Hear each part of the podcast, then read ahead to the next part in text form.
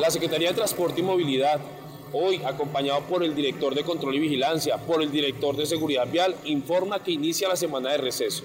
Para eso hemos dispuesto más de 300 unidades con apoyo de la Policía Nacional en, su dirección de tránsito y tendremos todo nuestro cuerpo de agentes acompañando vías como son la vía por el Salto del Tequendama hacia Biotá y la vía desde Cibaté hasta Fusagasugá. Invitamos a todos nuestros viajeros, que calculamos en más de 2.800.000 durante la semana de receso, al respeto de las señales de tránsito, al respeto de los actores viales y a la disminución de velocidad como consecuencia de las fuertes lluvias es un riesgo adicional. Cundinamarca, región que progresa.